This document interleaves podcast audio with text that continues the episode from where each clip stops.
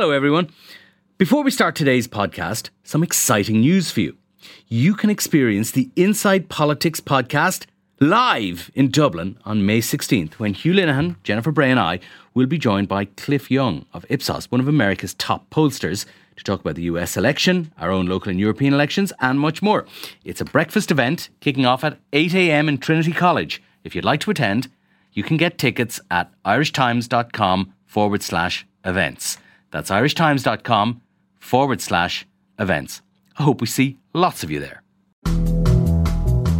It's Friday, December the 15th, and you are very welcome to the Inside Politics wrap of the week from the Irish Times. I'm Hugh Linehan. With me here in the Irish Times studio, which is really not as glamorous as it sounds, is political editor Pat Leahy. Hi, Pat. Hello, Hugh. And also on the line, joining us from Brussels, is political correspondent Jennifer Bray. Hi, Jen. Hi, good afternoon. How are the Christmas markets over there? Uh, having a couple of mugs of Glühwein? I haven't managed to get out yet, but the summit literally just finished there around five minutes ago. So who knows? I might get a half an hour or an hour going and imbibe some Belgian beers. So, yes, you are there for the summit, which has been taking place since yesterday. Lots of big discussions about Ukraine, uh, about the Middle East, about various other kinds of issues. Leo Varadkar quite prominent in his comments about Gaza. Yeah, he was. He was. Um, so, yeah, but here we arrived yesterday morning. Um, the summit was kind of being hailed as a historic one, really, and I think in some ways it was, and, and in other ways it, it wasn't to be. Uh, his his comments on Gaza were interesting. What he was basically saying was that the European Union is losing credibility. Uh, he talked about kind of the idea that younger people and younger voters in particular are kind of very much cognizant of the fact that the level of action coming from the European Union perhaps uh, is anything but inspiring.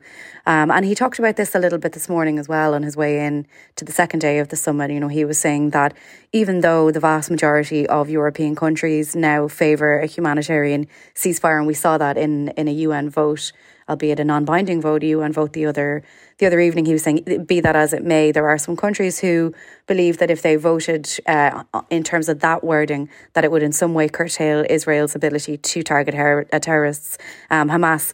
So uh, they went into the meeting today uh, to talk about the Middle East. Um, they're only just emerging now. I can see kind of people streaming out there now. Um, and so we'll find out what exactly they landed on in, in terms of wording. But there was an expectation very much that uh, the position would shift from uh, last October's position, which was a lot more conservative. And Jen, sorry to jump in there, but did, and I appreciate they're only finishing up there now, but I wonder, do we know if they actually have a wording? I mean, I wonder, was there a draft wording knocking around, or have they failed to agree a wording? Because whatever about you know, kind of agreeing a middle middle ground wording, not agreeing anything at all would be a real sign of division. It would be, yeah. I'm actually really not sure if they agreed a wording or not. Um, I think that the aim of the game certainly was to come out with something a little bit more concrete. Um, I know that the the one issue that Leo Varadkar was kind of fixating on a little bit on his way into the meeting was that even if they don't agree, you know, to call uh, as, a, as a block for an immediate humanitarian ceasefire, that in the very least, uh, the European Union can use some of its economic and political power to send a message to Israel that if they don't accept the need for a two state solution, um, that Europe's relationship with Israel will not be the same again. I think they were the words that he used. So perhaps you'll see something political in that way if you don't see uh, an, an exact wording on on ceasefire. So, in parallel with all that, and in a way, kind of, it, it, it's almost proceeding alongside it in the politics of both the United States and Europe at the moment, is the question of ongoing support for Ukraine, whether that's in the form of aid or in the form of these accession talks. There was a kind of 26 to 1 division yesterday on this with Hungary's Viktor Orban holding out but finally giving in on the on the accession talks question. Yeah, um, this was an interesting one because all the talk yesterday, the first day of the summit, and, and a couple of the EU leaders on their way and doing the doorstep said this that we're ready to go uh, into the weekend, we're ready for the summit to go into Saturday, Sunday. I think I heard Leo Varadkar even mention something about Monday, and the hairs on the back of my neck stood up in a bad way. But no, um, the, the expectation was that this was going to be a really, really difficult conversation and that they weren't going to be able to come out of this meeting with an agreement to start accession negotiations uh, with Ukraine, effectively the start of, of, of talks for Ukraine to join the European Union. Um, and then around half six, and there was kind of pandemonium kind of in, in, in the press area and really like a, a, significant surprise, I suppose I would say, that they actually not only came to this decision and agreed, but that they did it so early in the day. Um, what actually happened in the end was that uh, the Hungarian Prime Minister Viktor Orban stepped outside the room he wasn't in the room when they had when they had the vote on allowing uh, the start of those accession negotiations. Um, so that happened around half six. Um, so that was the first part of the puzzle. That's what the first thing that Ukraine wanted from this summit. The second thing that they wanted was money. Basically, they wanted more money. Um, and what was on the table was firstly conversations around the European budget, and if they could clear that hurdle, then they could get to a position where they could agree to around 50 billion euros of loans and new funding to give. that would be part of a budget top up um, and it would be until 2027. They didn't actually agree that in the end. They stayed until 2 a.m. Um, in the end, it was Orban who who vetoed that. They could they basically they couldn't win him over, much as they tried all day long. Um, so they're going to have to come back now and have a special meeting in January, another council meeting to try and agree that 50 billion. Now, what I will say is they don't actually have to get uh, the kind of approval that they're looking for, what they wanted last night. They can actually go outside of the European treaties and have a deal amongst the 26 member states. So that would involve basically bilaterally giving um, loans and money to Ukraine as an agreement outside the usual mechanisms.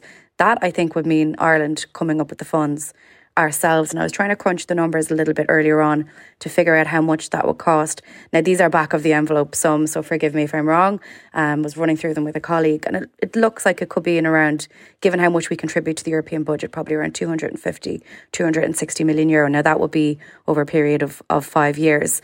So that is an option. I, I get the impression that they would rather obviously do this inside the European treaties, but if if they continue to encounter resistance from Orban, then I think they'll do that. And I have to say, it's remarkable being here. Um, it's my first time covering the the summit here in Brussels to see the outsized impact and influence that one man can have on this whole summit, and the fact, and I'd say he loves it honestly, but the fact that one person can hold up so much, uh, uh, I think it's given them food for thought beyond the things that are on the agenda this for these two or three days. Yeah, it says something about the power of the veto still in the in the European Union, and of course the internal dynamics of Europe are changing all the time. You know, Orban used to have allies in Warsaw. The Polish mm. government has just changed this week.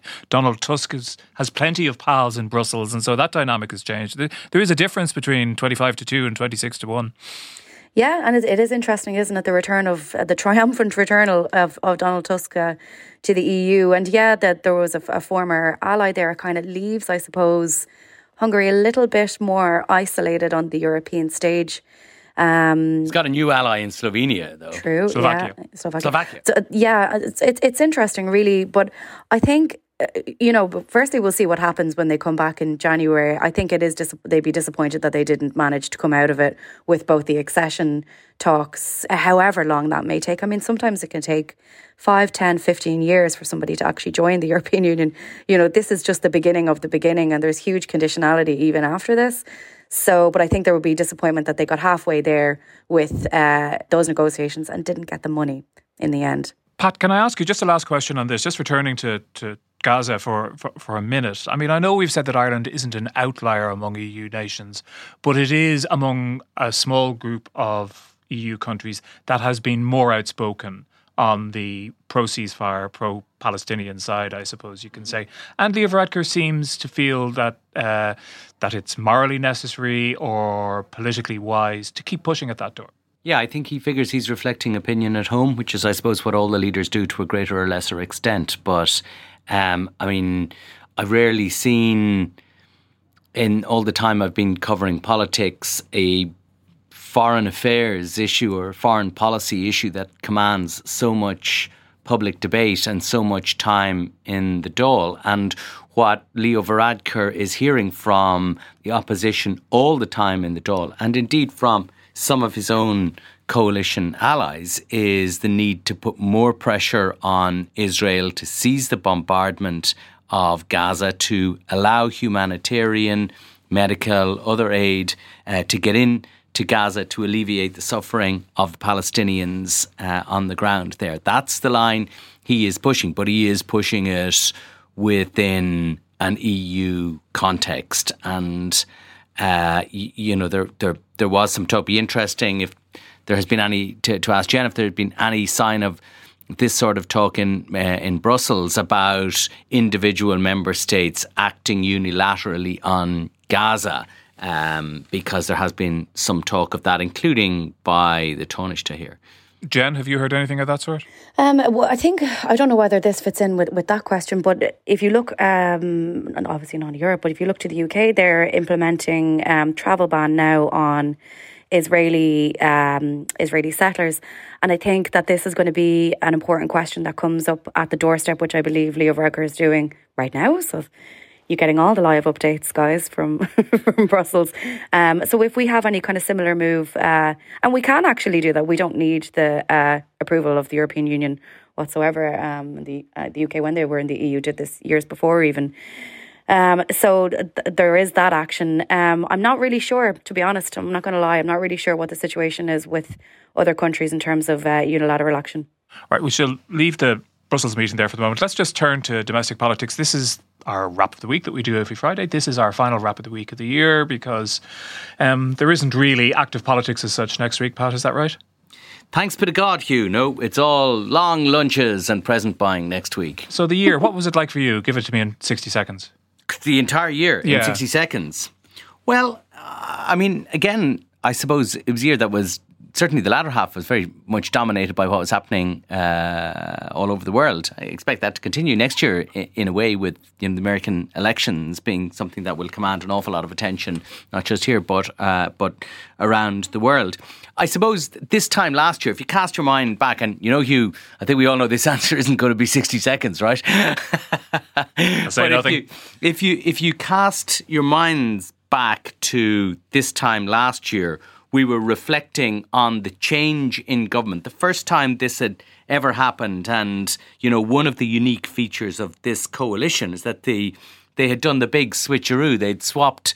Uh, swapped places. The Taoiseach and Taoiseach had swapped places. The Minister for Finance and the Minister for Public Expenditure had swapped places. And we were kind of trying to figure out what that was likely to mean for the year ahead in 2023. And I suppose we all thought that it was going to mean that, you know, Micheál Martin, Fianna Fáil would very much step back, not quite into the background, but they wouldn't be as uh, certainly as prominent as they uh, as they had previously been, and that Leo Varadkar, having regained the Taoiseach's office after the hiatus of a few years, would step into the foreground and uh, and would benefit politically from that.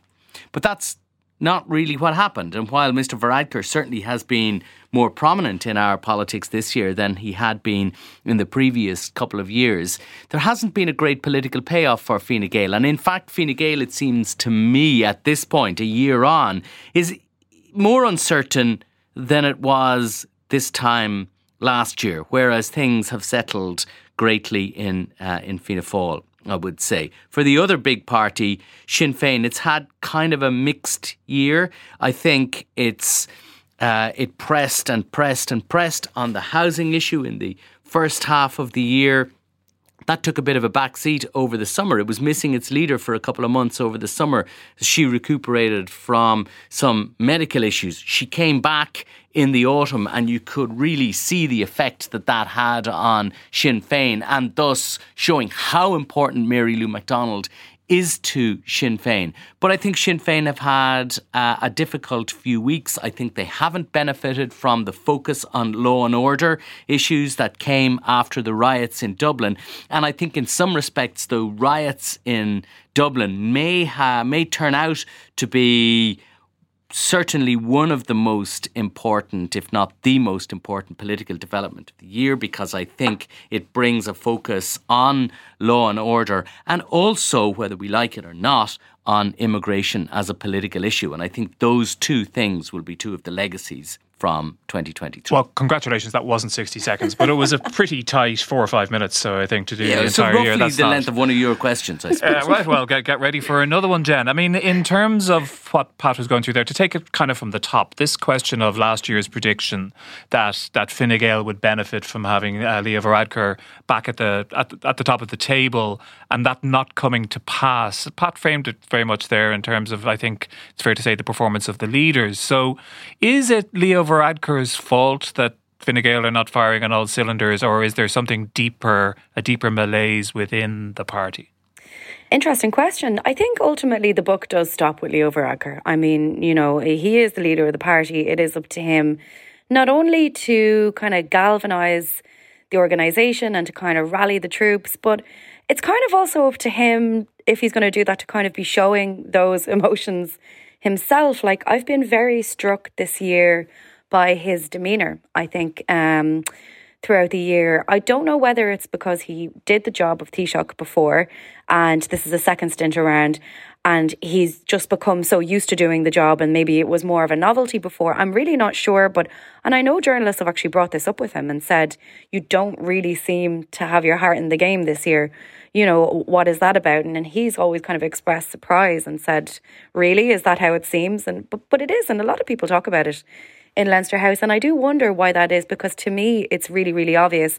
And I think it's really, really obvious to people within Fine Gael. I think Fine Gael's had not only a difficult enough year, not a terrible year now, let's be fair, but a difficult enough year because we've seen so many senior people within the party say that they are not going to run again um, and uh, basically leaving leaving the ship. And these would be people who were possibly quite close to Leo Varadkar, would have been maybe his right hand men and uh, possibly women. And yeah, it's just interesting. I think there's a bigger question there for Fine Gael about what long term impact will this loss of institutional knowledge. You know, you're talking about people who've been around a really, really long time. They know how it works, they know how to get things done, they know all the people who are involved. And I think that Fine Gael will struggle a little bit, or possibly a lot, with that because the next question leading on from that is who are the candidates who will replace these TDs who are not standing again? Will, you know, obviously there is a new um, gender quota. Um, So we will probably see more women, which is great. Um, what kind of investment have they put behind these candidates to get them both media ready, but also ready for life in politics if it's their first time? And how successful will they be with the voters when your individual brand recognition, your name recognition in your locality, as we know, is is a big deal. Um, and often that's half the battle. So I just wonder for Fine Gael, what will be the long term consequence uh, coming up to the next election of that loss of, like I call it, kind of institutional knowledge, you know, uh, experience, basically. There's another factor, I think, as well, that we sometimes overlook, and that's the sheer length of time that Fine Gael has been in office yeah. and will have been in office by the time it goes to ask voters to put it uh, to put it back into government for a fourth consecutive term. And that is really unprecedented. And you know, I think that I think Fianna Fáil only managed it once. You know, yeah, and in Fianna Fáil managed it in you know a political environment and a landscape that was completely different to what we have at the moment. Fianna Fáil managed it in a, a period when you know we were in the old two and a half party system when the two big parties between them would be comfortably getting 80% plus in general elections. But that's not the case anymore, you know, and and, and I think that it that will be that will be a difficulty that Fine Gael faces at the next uh, at the next election, and I am not sure how it gets around that. I mean, every incumbent government that runs for re-election, its message is some variation of a lot done, more to do. It has to point to the future, but it's harder for Fine Gael doesn't look very much like a very future focused organisation uh, right now. And I think that there will be a lot of hard thinking have to be done in the party over the course of the next six months or year, whatever it is, before the next election to formulate a pitch to voters that revolves around not just the leader but also his party that is firmly future focused, that doesn't run away from their record in government but is future focused. And, uh, and I think that is difficult for them. We're going to take a quick break. Before we do, just to remind you, just in case you didn't hear it at the top of the show, next week we will be recording our uh, annual Ask Me Anything uh, in advance of Christmas. We'll be running that over the course of the holidays. Ask me almost anything. No, you can really ask him absolutely anything, and I'll make sure, well, I will do my best to make sure that, that, that he answers most of it. All you need to do is email us at politicspodcast at irishtimes.com. We do prefer to hear your dulcet tones, so if you can do it in the form of a uh, of an audio file, that is all the best. But just send it in to politicspodcast at irishtimes.com. Try and get it in by the by the start of next week, the 18th. That would be great. We'll take a break now. And we're back. Jen, Pat was talking in his um, improvised story of the whole of 2023 about Sinn Féin as well, and it's kind of a year of two halves sort of a thing with a kind of a break point during the summer with uh, Mary Lou McDonald's unavoidable unavoidable leave of absence. Uh, we, we've talked a little bit about this over the last couple of months, the last couple of weeks in particular. This idea that when the debate is about cost of living and housing, that's great for Sinn Féin. If it's about other things, not so much. Yeah, very much so. I think if, if I look back at 2023, one of the stories of the of the year um, or certainly one of the most kind of important developments will there are so many different aspects of it that involve Sinn Féin basically. And I remember at the very start of the year I can't remember the exact location but it was a protest outside of one of the places where asylum seekers were being housed temporarily. And uh, at the protest there were placards and pictures of Mary Lou McDonald's face with the word traitor across it. Um, and I remember kind of being struck by it because, you know, when you think about kind of the politics of protest, when you think about the things that people are, you know, in often cases rightfully angry about, if it's the cost of living or whatever, um, you often think of it very much as anti anti government, anti coalition. And here we have protests kind of popping up at the start of the year, very much annoyed with Sinn Féin because Sinn Féin, as we know, have taken a stance on immigration, and their their view on it basically has been: you do not protest um, the asylum seekers themselves or, or where they're staying. You know, it's not their fault. Basically, if you have an issue with government policy, you protest the Dáil. And, you, and, and that has been their line since the very start of the year. Um, they haven't indulged, maybe it might be an unfair word, but they haven't really indulged any kind of the sentiment that might exist uh, amongst certain parts of the party or, or voters for the party. Um, very nationalist, can we talk about this before? They've kind of stayed on course with their message on migration, is what I'm saying. And I think, in a way, the, not, not saying the tide has turned on Sinn Féin, I don't think that, but I think there are elements uh, where you can see that happening. Um, and I did wonder throughout the year what impact their their stance on migration would have on the number of people who would vote for them. Um, and I think we are seeing kind of a, strengthening even in in the in the protests and, and kind of anti Sinn Féin rhetoric there. Uh, so that was an interesting thing. And then uh, towards the summer, Pat mentioned obviously Mary Lou McDonald was out for surgery and she came back and they got a, they they very much had a boost post uh, leading into the Dáil term coming in after the summer. Then the second part of the year, I think this is where we see not a new issue. It's not a new issue, issue of justice, um, issue of law and order. But it, I think it will become these two issues, the start of the year, immigration, and the end of the year, justice, will feature very strongly in the next general election campaign because what the government are forecasting for 2024 in terms of new arrivals for asylum seekers, but also for Ukrainians, they had uh, forecasts and trends that they have internally within the department, which showed that they expected anywhere up to the same level of arrivals that they had in the last year in 2023. And we can already see now there's around 150 asylum seekers sleeping rough on the streets. Some of them can't get access even to tents. I was reading this morning. This is very much a live issue, and I think it will become even more so next year. And I think the long and the short of it is Sinn Féin are comfortable when they're talking about perceived or actual failures of the government. Like if you take housing, I think you mentioned there, you know, they had their quarter three figures out for housing the other day. And like we can get so bogged down in all the different ways that the government massages the figures, and they do. Um, but the long and the short of it is they are nowhere near meeting their targets for this year as of now, and they did not meet their individual targets last year. So that's the ground on which Sinn Féin is comfortable.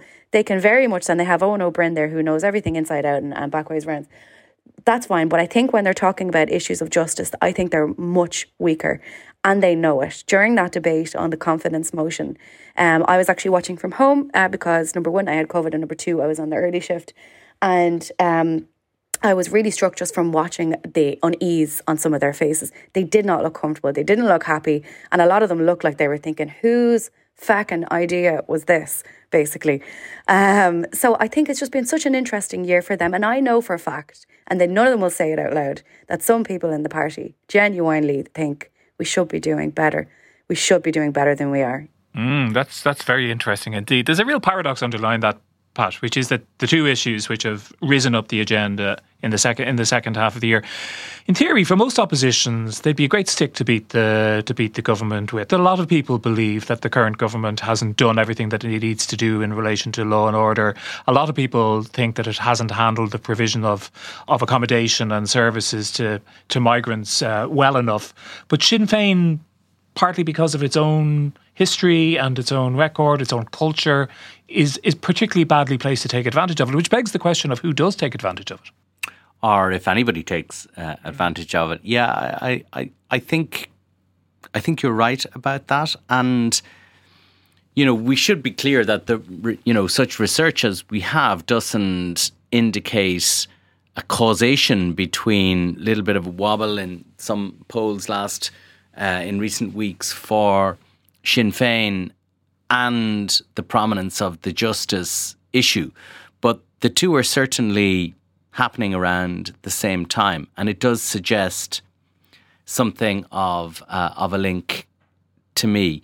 And if you cast your mind back to the last quarter of last year, 2022, when the uh, when the, the trial in the Special Criminal Court uh, was ongoing and the links uh, that between Mary Lou McDonald and the former Sinn Féin councillor Jonathan Dowdall, who was the witness in the uh, in the Gerry Hutch trial in that court, when that was taking up an awful lot of airtime, airspace, public uh, public attention, we saw another little drop off in Sinn Féin's support at that stage, even though we were in the teeth of a cost of living crisis uh, at that point.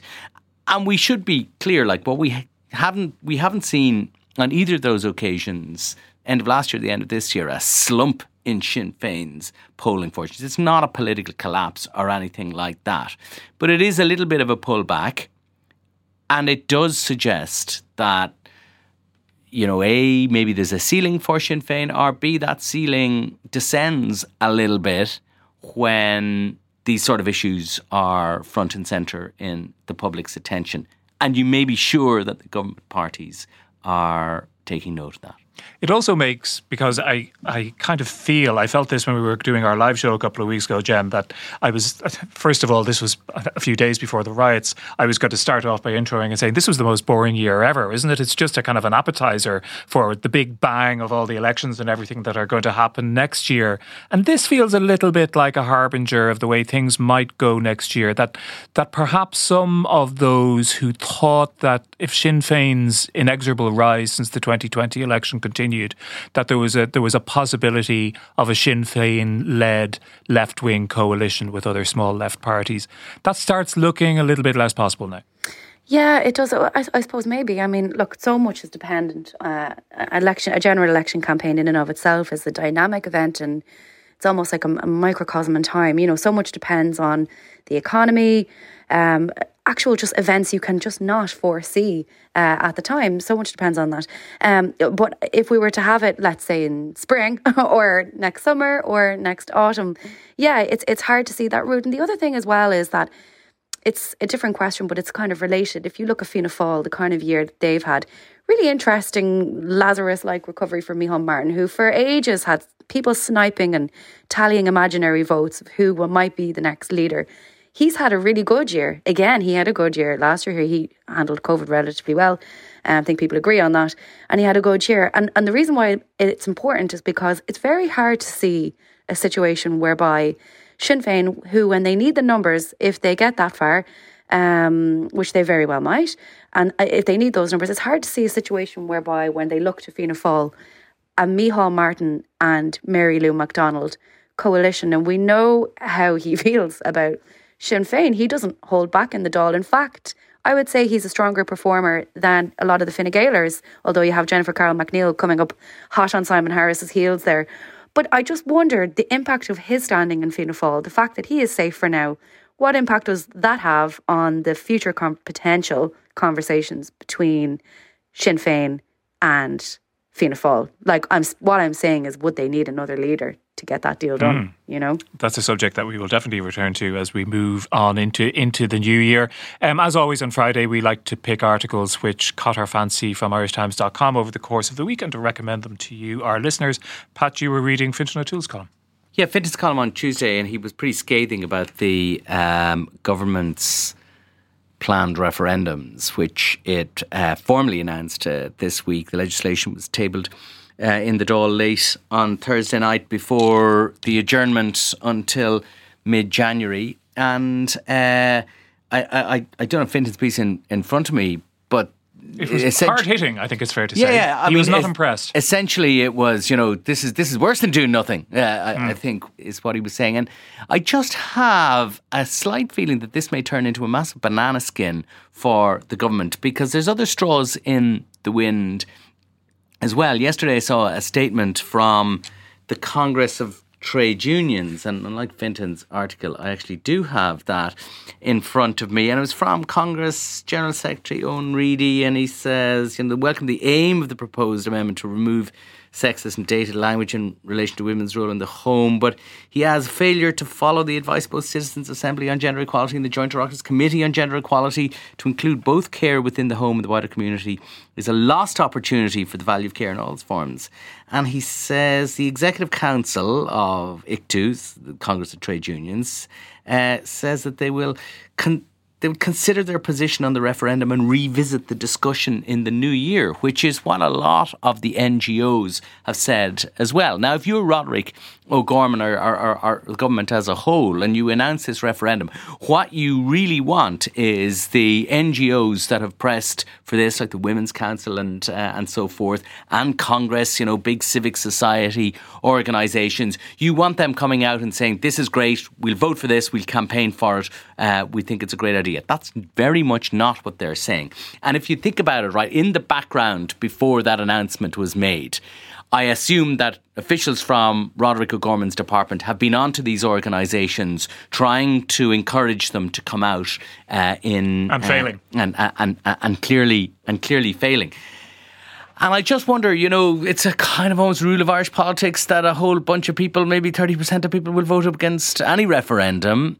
And if turnout amongst what you might think would be the natural supporters of a measure like this is suppressed, then, and this is in the absence of any polling, but I, I just it just has a slight bang of a banana skin. Uh, because there is criticism from the left and probably resistance from the right, and there is still, you know, a social conservative vote out there, which we've seen in the various social issue, you know, referendums. Yeah. You put that together as you along say, with all those guys who vote people against who just anything. want to punch the government, and and you put that together with apathy, and things can start looking a bit ropey.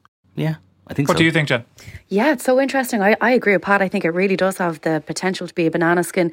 Um, you know, and also there's a danger for the government that if they don't get their uh, campaign right in terms of information campaign and explains, particularly in terms of, I think Fintan was writing about the clause on care and the fact it recognises the role that a care, you know, their their contribution to society, not what society gives to the care, and also it's still within the home. It's not outside to the wider community.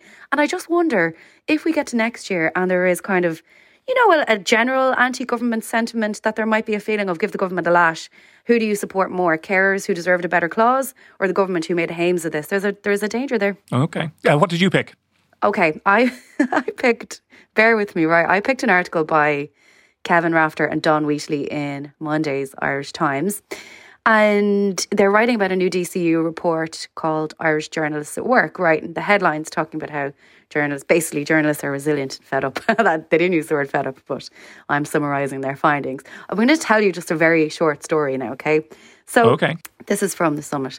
So part of Kevin and Dawn's story, they're talking about how a huge amount of journalists are under time pressure and how this is bringing a lot of additional pressure and demands. So now we have to. Could you hurry up with this story, please? So now we have to lash. exactly. Thanks, Pat. Proving my point. Um, so now you have to lash everything online, basically, whereas it used to be just for print. And, and you know, it's stressful. Like last night at half six when they announced, oh, actually, we're going to start these talks with Ukraine. You drop everything and you just lash out an article as quickly as you can to get it up online so that you're up there with the other competitors. You don't have time to write a whole essay. Anyway, I got an email this morning from a woman and it was so vicious. She was basically saying, you know, you are uh, lazy. Uh, all you do is rehash press releases. You don't probe anything. You don't question anything. You don't highlight the relevant facts. This smacks of vanilla that comes from the mainstream media Europe, full of PR spin. Oh my God. It went on and on. And her issue was that in putting up that snap, basically, that quick piece online that I had neglected to put in all this historical context. And I just responded and said, if you read the actual front page of the Irish Times today, you will see that we have a very detailed piece with all that information in it. This is a live snap that we have for online. And she wrote back, Oh, thanks very much. Look, that's fine. I'm just saying, I agree there's huge pressures amongst journalists. And this is my plea to the Irish Times readers. Please be kind. It's Christmas. Please be kind. Be kind. Yes, indeed. Leave yeah. Jen alone. Hello, I man. think I think I think that's a plea from the heart. That's a plea from. Something that may cheer you up a bit, Jen, because that really sounds a bit uh, a bit awful. That's is fine. that there? Well, there- this was the, just to dwell on that for, for a moment, if Okay. I may. Wasn't this the research that found that the vast majority of journalists were of a left wing disposition? two out of every three, I think, are thereabouts. Wasn't it? There was sort of sixty-seven percent or something like that. Joe. I actually didn't see that finding, but I did see your email about it, Hugh, and I did start Yeah. laughing. It's really weird. I never think of myself as left, right, or anywhere in between. I don't know why. Obviously, don't know myself is, very is, well. is that your experience, having held various senior positions in, in, in the media over the years, Pat, that most of them are on the left? Uh, yeah, I think Ireland wouldn't be unusual in that, actually. Yeah. Um, Why do you think that might be? Well, as Stephen Fry once said, uh, it's so frustrating. Why are all the clever people left wing? But uh, I don't necessarily, I don't necessarily agree with that. Uh, but uh, uh, I, I, I'd say that's a, a series of podcasts to investigate the bias of the media and their um, the perceived biases, the actual biases, the reasons for them, and what we should do uh, about them. Great. My list is stocking up for next year, getting better. It's looking it's, it's it's looking better and better already. I was going to say, you know, that my I I have a cheerful line to finish on because Joe Humphreys, who does our philosophy column uh, every Monday, the headline for his column this week was "Good news." Human existence may not be entirely pointless after all. And I think we can all agree that's good. Of he talks to uh, somebody who's uh, in favor of cosmopsychism. Apparently, the Yeah. universe is the universe is so well ordered and the series of coincidences which led to um, the fact that you and I and Jen are sitting here chatting away in a and we're able to breathe and we'll be able to eat later and the universe all works around us sort of like clockwork is a sign that there is some meaning Yeah. somewhere or other. Um, That it is or, that it is ordained. that I don't know about ordained. some- in There's a some fashion. resistance to a religious interpretation Yeah. in Joe's piece, as, as you saying would it's expect. so- because of so all those left wing journalists. Is that what, Jan? He was saying it, it, it's so fine tuned, the universe, that it can't be just by chance. And he also had a line in his piece, which I loved, where he talked about how we're evolving towards, now, these aren't his words, I'm heavily paraphrasing, we're evolving towards perhaps something even greater. I love that. Uh, well, I mean, after that, I, I can say nothing further. Yeah. Let's leave it on that. Are, uh, but- on that exalted, but- like but that- slowly. Behave, behave, behave yourself there, Pat. On that exalted note, we we are going to leave it. Thanks very much to Jen and to Pat. Our producer is Declan Conlon. Our engineer is JJ Vernon. Uh, we'll be back with you after the weekend. Until then, thanks very much for listening.